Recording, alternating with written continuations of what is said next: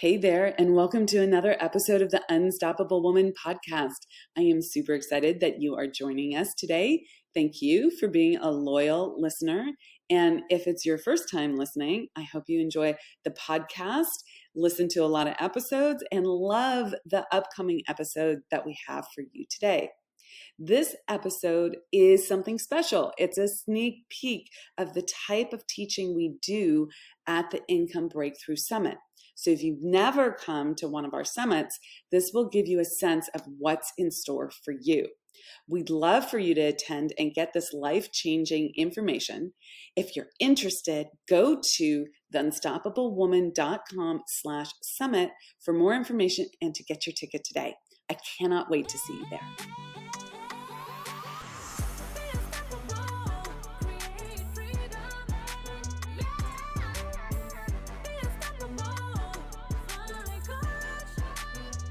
We're going to dive into the manifestation matrix. So the first thing that you need to know about the matrix is that it's a matrix. We are going to talk about it in a step-by-step way as if it was linear or as if you walked around the circle in that step-by-step way. But as you can see, there are these lines that go in all different directions. And that's the messy part of business. You are going to be in different places and you can jump from one spot to another very easily, which is fine. But you need to know where you're at in the matrix to have it help you get clarity. So the first step is desire. Desire is causative. It's the first step. You have to own your desire. It has to be a big, true desire. It needs to scare you a little bit. It has to be something that's so big that you'll get out of bed for it, right? It's worth actually doing the hard work. Okay, so that's the level of desire that you need. I love this little conversation from Alice in Wonderland. Alice asked the Cheshire Cat, "Who was sitting in a tree? What road do I take?" The cat asked, "Where do you want to go?" Alice said, "I don't know." Then the cat said, "It really doesn't matter, does it? You got to know what you want, where you want to go, in order to know what the path is, what the plan is, what the route is. You have to know where you're going." So that's desire, okay? Wishy-washy desires get wishy-washy results. If you don't have clarity, that doesn't work. If you keep changing what you want, it's going to be a problem. I want this, right? I want to make 50K. No, I want to make 65K. No, I'm really going for 125. Oh, wait, I'm back to 85. That doesn't work. You have to hold your goal, your desire clearly in your mind's eye, in your heart, and not change it when the going gets tough. If you want to be a best-selling author, don't say, "Oh, it's fine if I just get published in my local neighborhood newsletter." No, you want to be a best-selling author on the New York Times bestseller list? Then be that. Go for that. Don't change your desire because you will start zigzagging and wasting a lot of time if you do that. Choose what you want. Build out your self-image clearly that in a way that relates to the desire and place your order. Okay, place your order. And now that sounds really woo, but you have to get clear about where you're going. This is what I want. You put a demand on the universe, and that actually means putting a demand on yourself, okay? You're the one who has to grow and change in order to create what you want. We have to first claim our desire. It might be a simple first-level desire, or it might be a big, audacious goal desire. I'm about big, audacious goals, okay? The first-level desires are where I started for sure. You remember me talking about holding my pee because I needed to get one more thing done before going to the bathroom. Like, that's a first-level desire, okay? Right? Like, it doesn't work. You have to graduate from that and get to a place where you can hold those big, audacious desires, those big goals. You have to ask what you really want. Desire is not about limiting yourself. It's about really claiming what you want. And you can do this with goals of all sizes in every area of your life. But in every area of your life, I suggest that you claim a big, audacious goal. What do you really want? What do you want in your relationship? What do you want in your fitness? What do you want in your home environment? What do you want in your income? It's super important in your business, all of that. Okay, so that's step one, desire. Then there's denial. Denial is real. This is when you say, who am I to have that? I want that. And then immediately you go into, that's unreasonable. How could I do that? That's scary. I'm going to say no to it. And Napoleon Hill has a great section in Think and Grow Rich called The 57 Famous Alibis. And I'm just going to read a section of this. People who do not succeed have one distinguishing trait in common. They know all the reasons for failure and have what they believe to be airtight alibis to explain their own lack of achievement.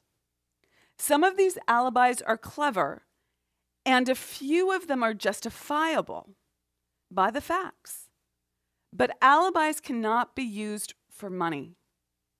Let me just say that again. Alibis cannot be used for money. You don't create the income you want by coming up with excuses for why you can't do it, why you can't move forward, why you can't get help, why you can't make a decision. You won't make the money that way.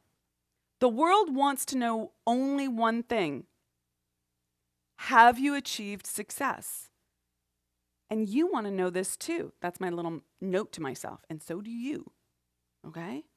You want to know this for yourself. Have I done the thing that I said I wanted to do? Not what my mother said you should do, not what your father said you should do, not what the culture says that you should do, but what you want to do. This is you, your life, one life. You have one life here, guys, one life. What do you want? You need to prove that to yourself. You need to go after that for yourself, okay? He goes on to say a character analyst compiled a list of the most commonly used alibis. As you read this list, examine yourself carefully and determine how many of these alibis, if any, are your own property. Remember, too, the philosophy presented in this book makes every one of these alibis obsolete. They don't hold freaking water. They just don't. So I'm not going to read all 57, but I'm going to spot read them.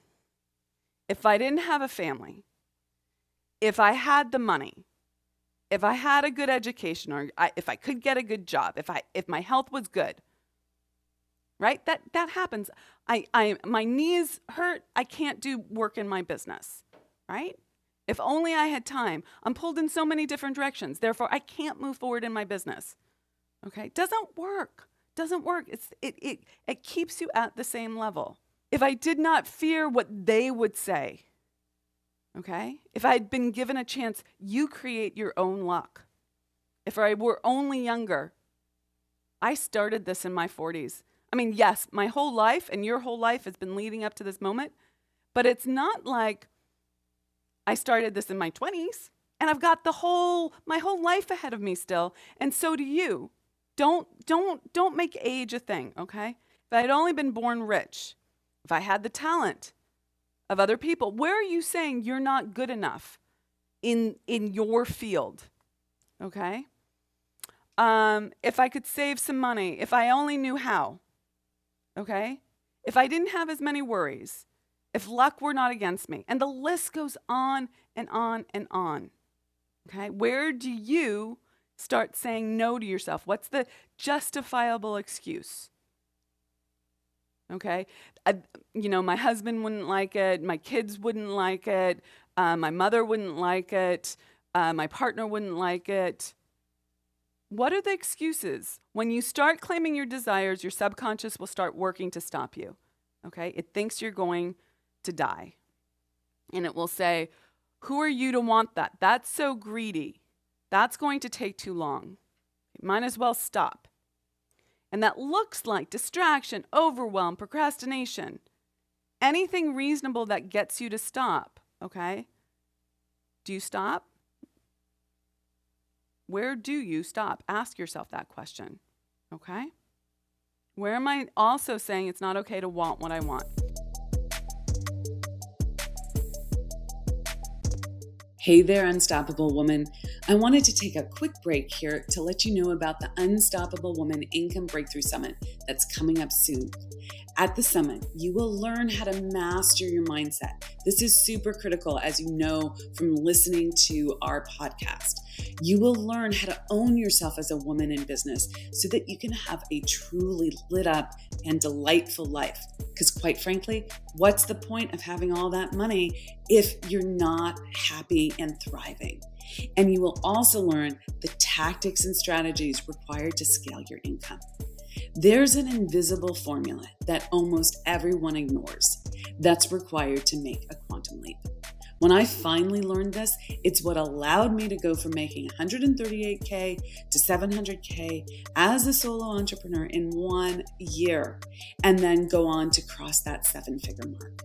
I cannot wait to teach you it so that you can close the gap on time and achieve your goals faster than you ever thought possible. Go to theunstoppablewoman.com/summit for more information and to buy your ticket. You can find that link in the show notes as well. Grab your ticket now, and I cannot wait to see you there.